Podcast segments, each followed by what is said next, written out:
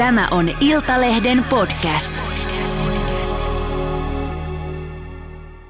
Mä teen ihan full service seksityötä, eli myyn ihan sitä itseään, yhdyntää suihin ottoa seksiä. Ja siitä mulla palveluissa on ihan normiseksiä, GFE-palvelut, eli tämä Girlfriend Experience, eli tyttöystäväpalvelut.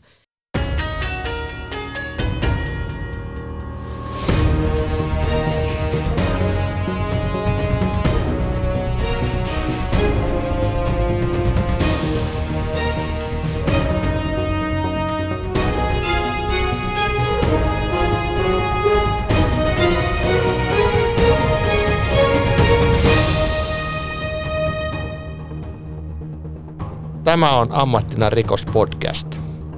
Minä olen entinen rikosylikonstaapeli ja huumekyttä Kale Puonti. Minä olen rikos- ja oikeustoimittaja Risto Kunnas.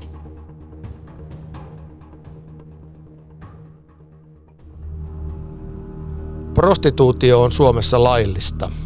Rikoslaki kuitenkin kieltää seksuaalipalvelujen ostamisen alle 18-vuotiaalta sekä parittajan avulla toimivalta tai ihmiskaupparikoksen kohteeksi joutuneelta. Parituksella tarkoitetaan tilannetta, jossa kolmas osapuoli hyötyy seksin myynnistä ja sitä koskevan lainsäädännön nojalla myös esimerkiksi seksin myynnin mainostaminen on kielletty. Paritukseksi luetaan lisäksi muun muassa asunnon myynnin vuokraaminen seksin myyntiä varten. Hotellihuoneen vuokraaminen tavallista korkeammalla hinnalla sekä henkilön vietteleminen tai painostaminen myymään seksiä.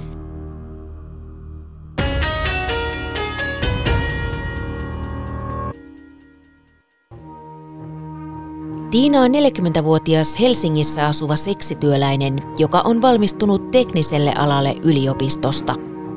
Hän on myynyt seksipalveluita 10 vuotta ja ottaa asiakkaita vastaan pääosin kotonaan. Tiina haluaa poistaa seksityöntekijöihin kohdistuvia ennakkoluuloja ja hän kertoo avoimesti ammatistaan ja asiakkaistaan. Tervetuloa Ammattina rikospodcastiin. Tänään emme puhu rikoksista, vaan puhumme suomalaisesta seksikaupasta ja toivotamme tervetulleeksi. Onko seksityöntekijä oikea nimitys, Tiina?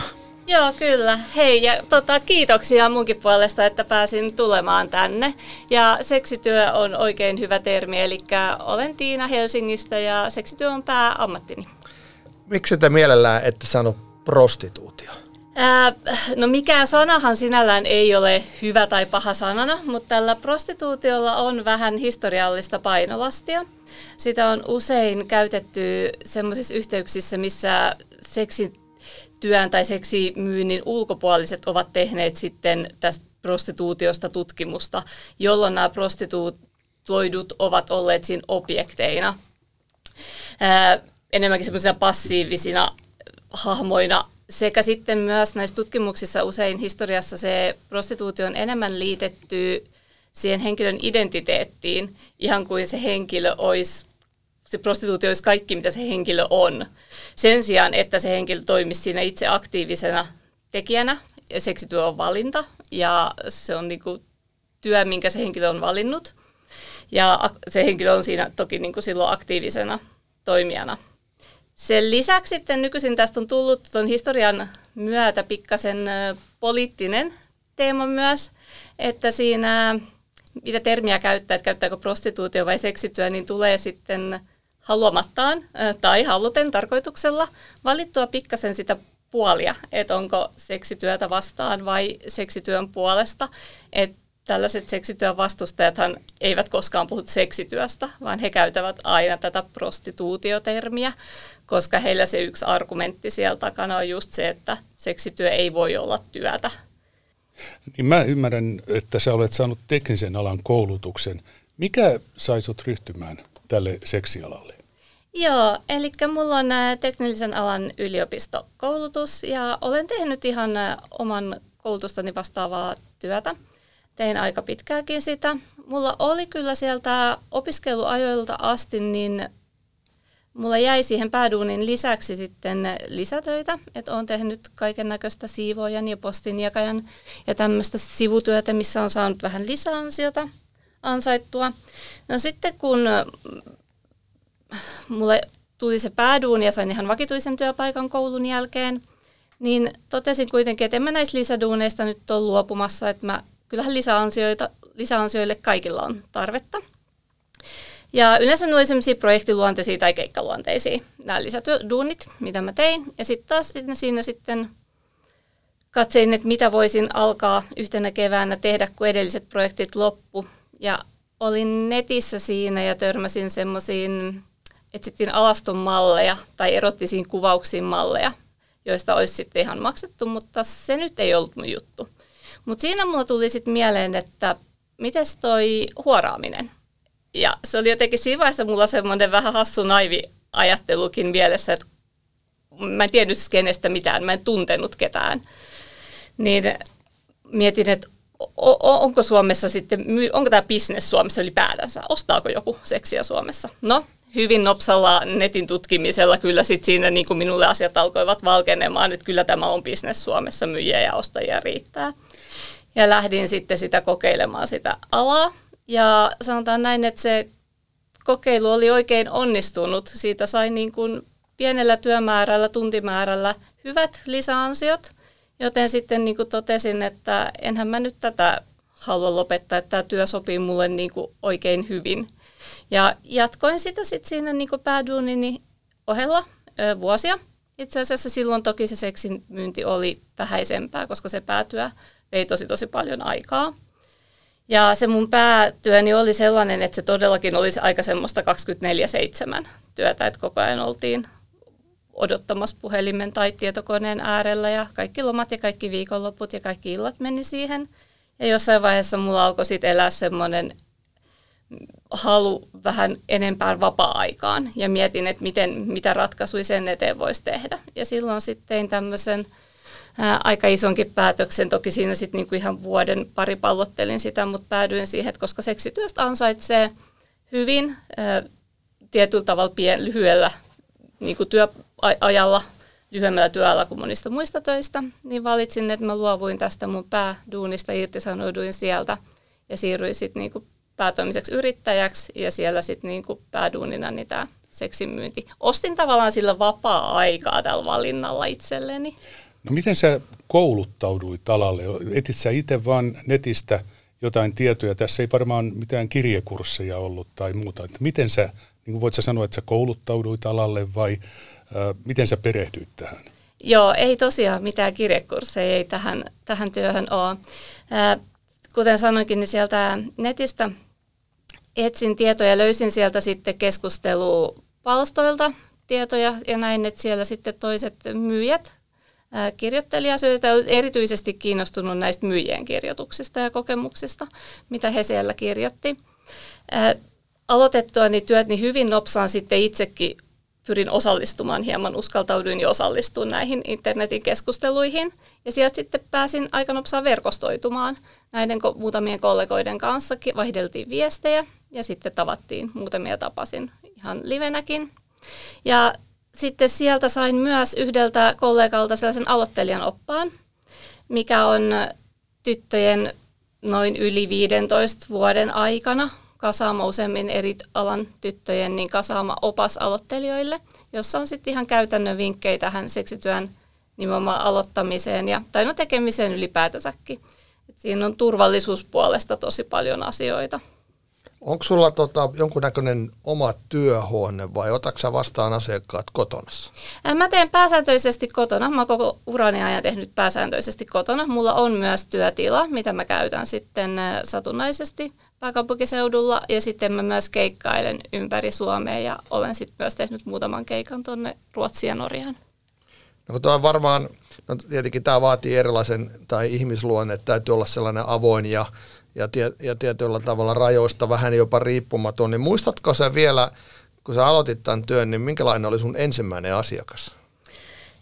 En muista ihan sitä ensimmäistä asiakasta, kun mä aloitin sen työn sillä tavalla aika rytinällä, että en pikkuhiljaa, vaan tein nopsaan ne ilmoitukset ja siinä viikon ajan otin niitä varauksia. Olin päättänyt, että teen sen viikon lopun lauantain ja sunnuntain, mikä mulla oli vapaata mun pääduunista.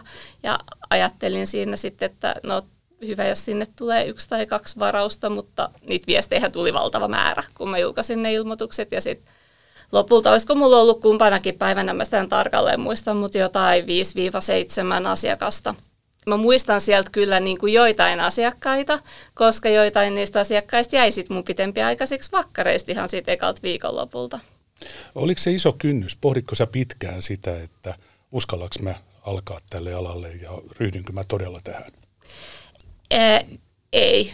Se tapahtui todellakin viikossa. Eli ensimmäisenä viikonloppuna mulla oli vielä täysin tämä koko skene ja ala tuntematon ja sitten siinä lauantai-sunnuntai-aikana siinä viikonloppuna netistä hain tietoa ja sitten jo seuraavalla viikolla olin kyhämässä itselleni ilmoitusta nettiin mallia katsoen toisten, toisten palvelun tarjoajien ilmoituksista ja jo siellä hankkimassa perustarvikkeita, prepaidia ja kondomeja ja liukkareita ja sitten viikko tästä, kun tämä ajatus oli tullut, niin mä jo vedin niin kuin tavallaan täyden työviikonlopun. Mun on pakko kysyä tästä, että onko sä parisuhteessa? Ää, kyllä olen. Mites, miten tota sun puolisosi suhtautuu tähän sun työhön? Eli me tavattiin sillä tavalla, että mä olin aloittanut tämän seksityön ja ennen kuin me tavattiin, niin hän tiesi mut sillä tavalla henkilönä ja hän tiesi, että mä teen seksityötä. Ja sitten kun me alettiin siinä kahdestaan niin tapailemaan ja hän pyysi mua treffeille, niin hänellä oli se tieto. Mä sitten jossain vaiheessa, kun alkoi vaikuttaa siltä, että tästä nyt todennäköisesti tulee vakavampi, pidempi aikaisempi parisuhde, niin kyllä mä sitten kysyin vielä häneltä, että onhan hän nyt ymmärtänyt tänne, että mä en ole tätä seksityöt lopettamassa ja onko hän nyt ihan varmasti miettinyt, että miltä se hänestä tuntuu.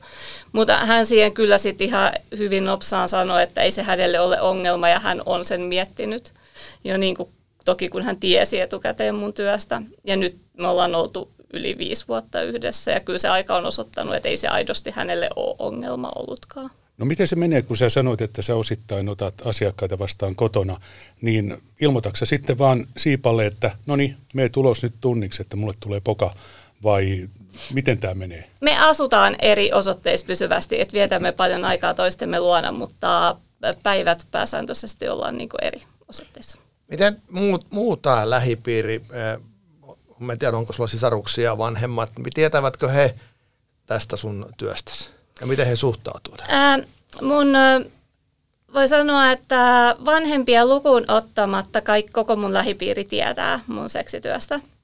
Ää, mä olen sitten vuosien varrella pikkuhiljaa kertonut ensin läheisimmille ystäville ja sitten vähän kaukaisemmille kavereille ja nyt lopulta ollaan niin kuin siinä tilanteessa, että olen hyvin vähän kaapissa asian kanssa enää. No meidän on kertoa vanhemmille vielä. He ovat valitettavasti kyllä nyt ovat vanhoja, se nyt ei ole valitettavaa, mm. mutta se, että ovat aika huonossa kunnossa. En okay. usko enää, että, että niin kuin tässä vaiheessa heille aion sitä kertoa. Mutta lähipiiri, kerroin sen heille, niille, kelle kerroin, niin aina lähestyin heitä ihan suoraan, että hei, että haluaisin jutella sulle yhdestä asiasta mun elämässä ja sitten kerroin heille tästä, niin en ole yhtään ystävää tai kaveria tai läheistä menettänyt. Kukaan ei ole pannut suhdetta kanssa poikki niin kuin tämän takia. Että reaktiot ovat olleet pääsääntöisesti hyviä ja positiivisia. Toki siellä on sit sitä turvallisuudesta huolestuneisuutta jonkin verran. No joo, ihan varmasti. Onkin. Mä oon nyt mä oon tehnyt artikkelisarjaa Iltalehteen tästä suomalaista seksityöstä, niin, niin tavannut useampaa niin kuin työtä, useammanlaista seksityötä tekevää naista, niin, niin mitä, mitä sä teet? Mikä, mitä sun tarjoamaasi kuuluu? Joo, eli mä teen ihan full service seksityötä, eli myyn ihan sitä itseään yhdyntää suihin ottoa seksiä. Ja siitä mulla palveluissa on ihan normiseksiä, GFE-palvelut, eli tämä Girlfriend Experience, eli tyttöystäväpalvelut. Mulla ei ole mitään erikoisuuksia, mitään ekstroja nyt palveluvalikoimissa. Mulla on muutama, muutama vuoden ollut ihan tämä normiseksi ja GFE, mutta urani aikana on kyllä, palveluvalikoimahan on vaihtunut, tämä on siitäkin kiva duuni, että sitä palveluvalikoimaa voi vaihdella ihan oman mielensä ja fiiliksensä mukaan. Niin olen, olen kyllä kokeillut tarjota sitten hieman tämmöisiä kevyitäkin kyfetissijuttuja ja dominointiakin.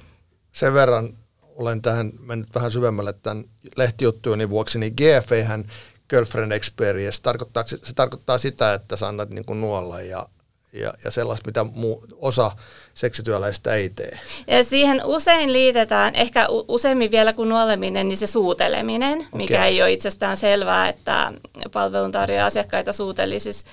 Ja toki usein siihen sitten, niin kuin, tai asiakkaista, jotka multa pyytää toivoo tätä GFE-kokemusta, niin heille usein siellä on just merkityksellistä se suutelu ja se nuoleminen, mutta toki se läheisyys yleisesti muutenkin. Minkälainen henkilö on tämmöinen tyypillinen asiakas vai onko sulla tyypillistä asiakasta? Tyypillinen asiakas on yli 18-vuotias mies, jolla on varaa ostaa seksipalveluja ei, ei ole mitään semmoista stereotypiaa, että henkilöstä kun kävelee kadulla voisi sanoa, että tuopa näyttääkin tyypilliseltä seksinostajalta, vaan asiakaskuntaan kuuluu kaikista niin kuin aloilta, yhteiskuntaluokista, kaikki eri-ikäisiä ihmisiä. Onko sulla ollut julkiksia, tunnettuja poliitikkoja, tämän tyyppisiä asiakkaita? Ja onko sulla joku vaitiolovelvollisuus kaikesta, mitä sä teet? Öö, on ja kyllä. okay. No nyt kun päästiin tähän raha-asiaan, niin mit, mitä sun palvelut maksavat? Ää, mulla on puoli tuntia 140 euroa ja tunti 250 euroa. Ja se ei riipu sitten siitä, että jos miesasiakas niin kun tulee siinä ensimmäisen viiden minuutin aikana, mikä monelle saattaa käydä, niin se kuitenkin se, se ei joudu laittaa siinä vaiheessa housuja jalkaa, vaan se saa olla sen puoli tuntia sun kanssa. Joo, mulla saa, koko aika on aina käytettävissä mulla kyllä. Joo. Paljonko näistä sun asiakkaista on tämmöisiä perheenisiä, ihan tavallisia naimisissa olevia miehiä? No en, oikea vastaus on, että en osaa sanoa. En, en voi tätä täysin tietää, koska niillä tapaamisilla asiakkaiden parisuhteet ei tule aina esille. että mä sanoisin, että ei varmaan puolillakaan mun tapaamisista tai mun puoletkaan mun asiakkaista ei sitä oma parisuudestatustaan ole kertonut, mutta ne, jotka on kertoneet, niin se on aika 50-50, että siellä on sinkut ja parisuhteessa olevat. No näitä taustoja, niin äh, sä sanoit, että ei välttämättä aina tule esiin, mutta onko siellä noussut millään tavalla pintaan tämmöinen rutinoitunut kotiseksi tai se, että puoliso pihtaa? Silloin kun näistä parisuhteista on puhuttu, niin kyllä tuo on sitten vielä harvinaisempaa, että muutaman kerran vuodessa ehkä se asiakas on siinä kommentoinut, että hän on tullut ostaa mun palveluita, koska kotona siellä seksin saralla on hieman hiljaisempaa. Mutta yleensä asiakkaat, jos he puhuu näistä kumppaneistaan, niin ne puhuu itse asiassa heistä hyvin kauniisti. Miten, äh, jos joku haluaa sut esimerkiksi mökkiviikonlopulle tai yön yli keikalle, niin onnistuuko sellainen? Mä en tee tapaamisia asiakkaan luokse. Eli tietysti tämmöiset pitemmiset tapaamiset sitten onnistuu mun luona, tai sitten tämmöisille pitkäaikaisille luotettaville vakioasiakkaille mä oon heillä tehnyt hotellitapaamisia heidän varaamaan hotellihuoneeseensa. Okei. Miten tota, onko sulla mitään sellaista rajaa, näitä artikkeleja kirjoittaessa, niin jotkut sanoo, että ei ota esimerkiksi tie, tiettyä kansallisuutta ollenkaan, tai tiet, niin, tai sillä tavalla, että heillä on niin koko ryhmää kohtaan sellaisia epämiellyttäviä kokemuksia, että he eivät ota esimerkiksi, no en nyt sano ääneen, mutta kuitenkin, onko sulla jotain tällaista, mitä sä et ota mielellään? Mä tosiaan otan myös ulkomaalaisia asiakkaita. Se on ihan totta, että aika useissa tyttöjen ilmoituksissa näkee sen, että vain suomalaisia asiakkaita, mutta mulle myös ulkomaalaiset on tervetulleita. Mutta ulkomaalaisten ollessa kyseessä, niin mä sitten kysyn heiltä ennakkoon vähän enemmän, koska suomalaisilta mä en yleensä kysy mitään heihin liittyviä asioita. Et heiltä mä kysyn vaan siihen tapaamiseen, palveluihin, mitä he haluavat ostaa liittyviä asioita.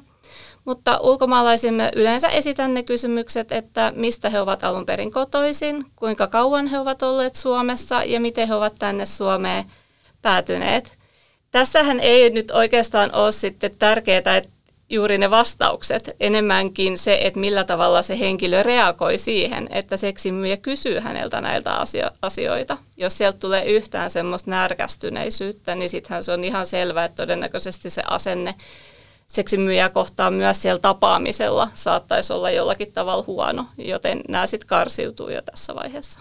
No ootko se joutunut koskaan hankaliin tai, tai tuota, pelottaviin tilanteisiin sun työssäsi? Mä en ole koskaan pelännyt mun työssäni. Mulla ei ole oikeasti semmoisia vaarallisia ja uhkaavia tilanteita ollut. Että haastavimmat tilanteet on ollut tämän kymmenen vuoden aikana, jos joku on saattanut tulla siihen tapaamiseen joidenkin päihteiden vaikutuksen alaisena, tai sitten on ollut tämmöisiä, mitkä ei ole niin kuin välttämättä päihteistä kiinni, vaan että joillain henkilöillä voi olla vakavia mielenterveydellisiä haasteita. Ja on sitten tämmöistä harhasta käyttäytymistä, niin nämä olen sitten siitä niskaperseotteella heittänyt ulos. Mutta koko kymmenen vuoden aikana kukaan ei ole, asiakas ei ole käynyt muuhun käsiksi. Et ehkä tässä on vähän sitten tietysti hyvää tuuriikin saattanut olla.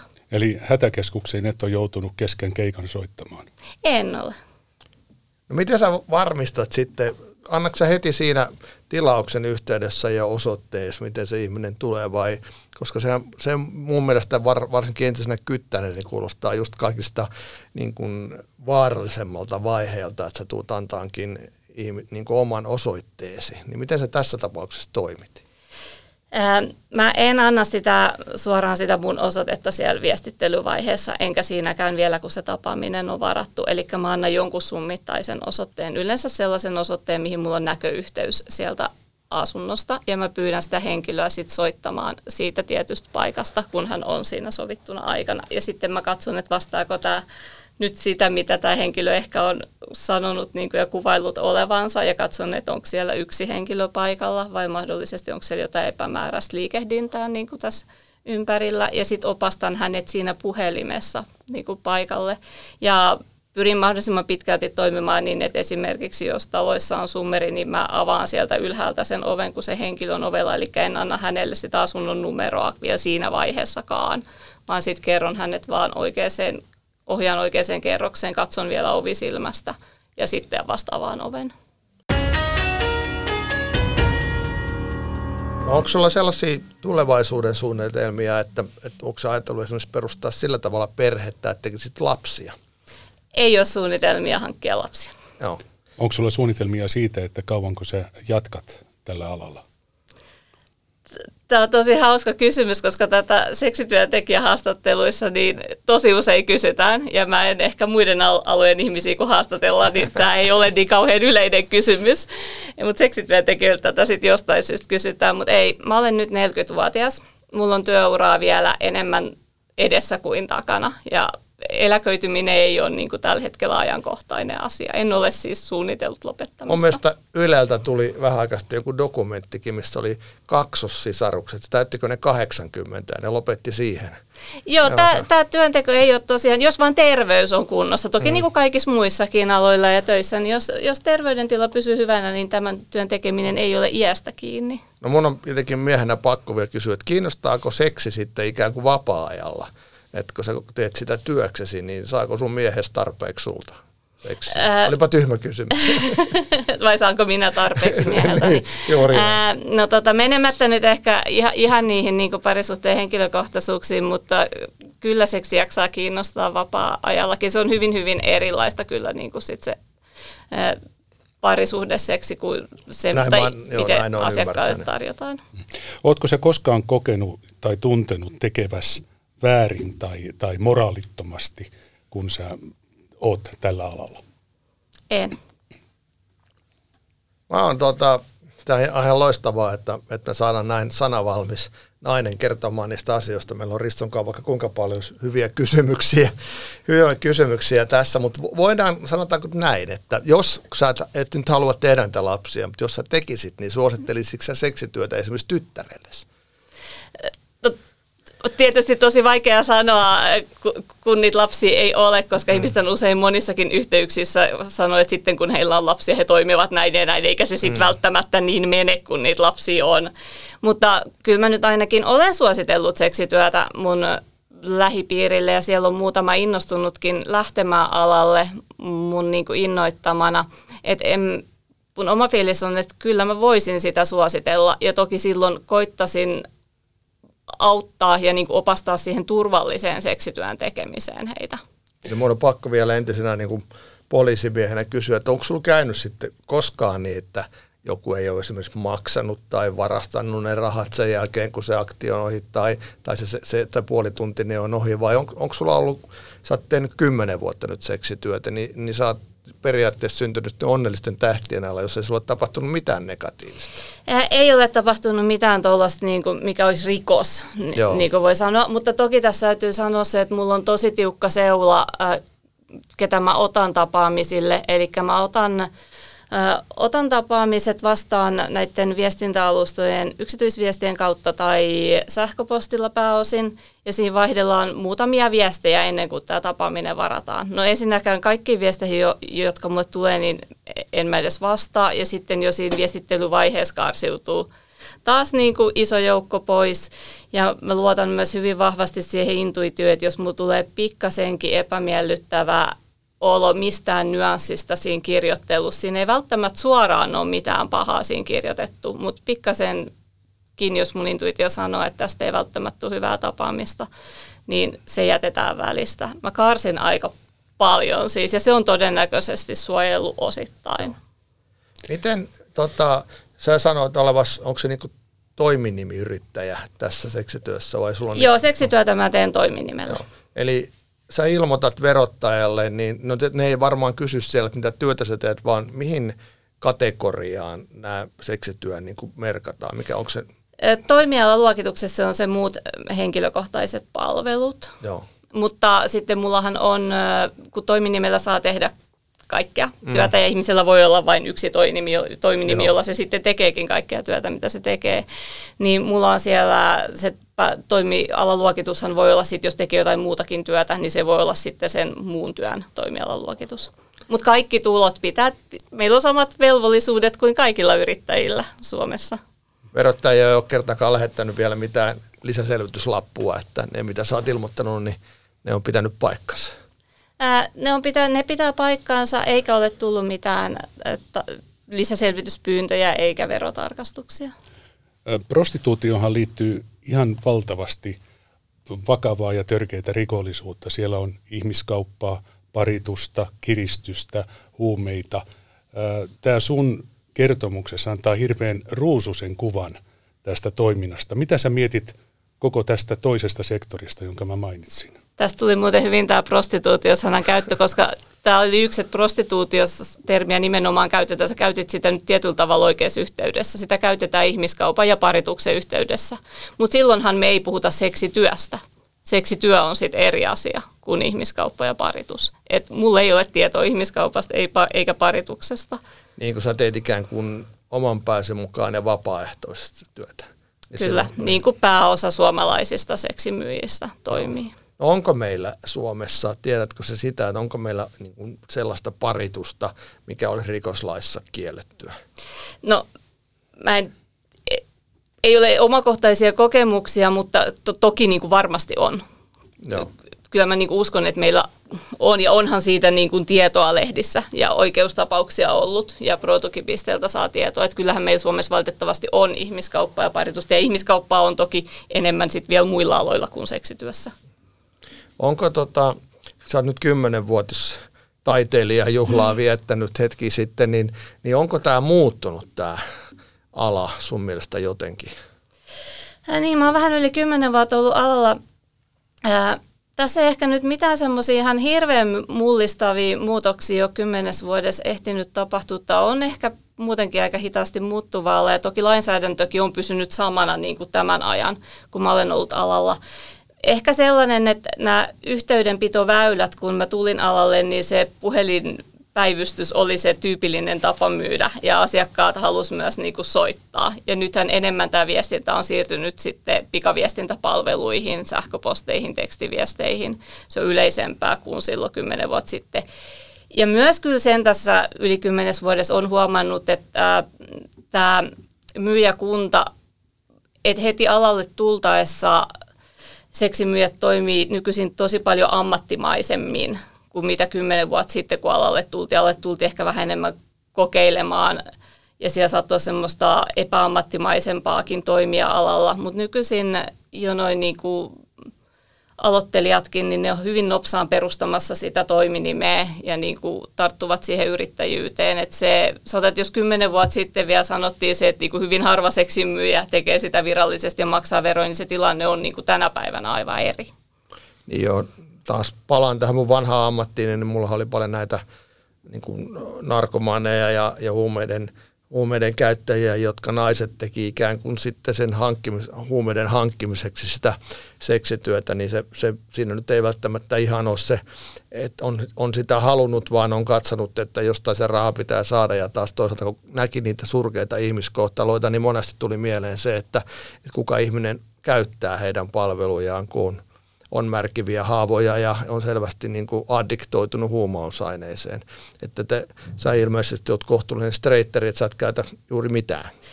No ky- kyllä mä nyt siideriä ja kohuvien viiniä niin kuin silloin tällöin tykkään nauttia hyvän ruoan kanssa, mutta päihteitä muuten en käytä kyllä. Mutta tuossahan tota, täytyy muistaa se, että se seksityöhän ei ole se, joka aiheuttaa ihmisille noita ongelmia ja päihderiippuvuutta, vaan sitten tämä valitettavasti kyllä sitten tavalla on semmoinen ala, että henkilöt, jotka eivät pysty pitämään sit enää niin kuin mitään vakituista päiväduunia, niin voivat hankkia rahaa niin kuin tällä tavalla. Ja tuossa mitä äsken kerroit, niin näkyy sitten juuri näiden henkilöiden kohdalla tämä.